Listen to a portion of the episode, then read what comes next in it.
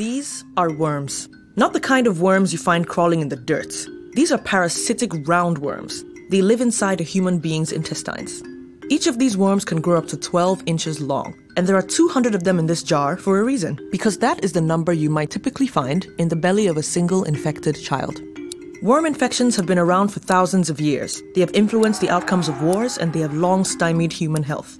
Roundworm, hookworm, whipworm, schistosomiasis. Infections from these species cause pain and discomfort. They steal nutrients and zap energy. They stunt both physical and cognitive growth. In most cases, these worms may not be fatal, but paradoxically, that's part of the problem. It means that many countries simply have not been able to prioritize their treatment. There's a social cost to that. Children without access to deworming treatments have lower rates of school attendance. Adults who grew up without deworming medicine are less productive and have lower lifelong earnings. What intestinal worms do, really, is limit potential. Currently, there are 1.7 billion people in the world still at risk for worms. 600 million of them are in Africa.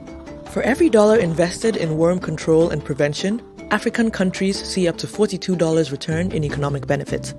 The good news is that deworming treatment is extremely easy. One to three pills given once or twice a year is enough to take a child from 200 worms to zero and to protect them from infection going forward. In communities where there's a high prevalence of worms, treatments can be done right at school. This process is extremely simple and fast. In Ethiopia, for example, this is done for 20 million children in a matter of weeks. The world has come a long way on getting deworming medicines to the people who need them, and African governments want to gain more traction.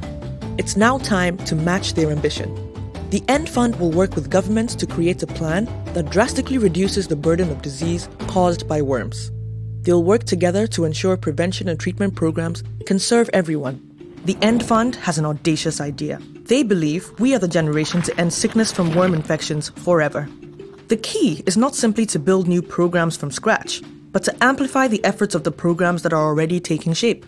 By examining the problem of how worms transmit disease, the End Fund has identified five key areas where they can drive improvement.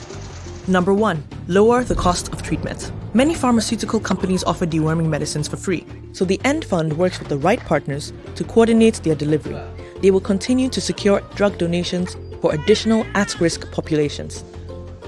They can now do it for less than 25 cents per child per year. Number two, focus on prevention. The End Fund calls in the right partners to educate communities on sanitation and hygiene in order to change behaviors around things like hand washing and latrine use, ensuring people are not continually reinfected. Number three, invest in innovation. The End Fund has contributed to deworming by introducing innovative techniques that effectively target and treat people. They will test new delivery methods, target the environments where parasites thrive, and influence behavior change. Number four, monitor and evaluate.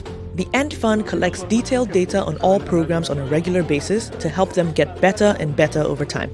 Number five, increase local ownership.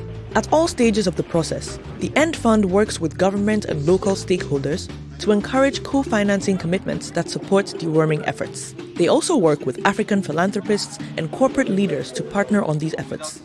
There's an incredible opportunity to work together to create a new system for disease elimination for the next decade and beyond. Part of the money the End Fund needs will go directly towards delivering deworming treatments to communities that need it, and part will go towards facilitating the handover of programs to local ownership.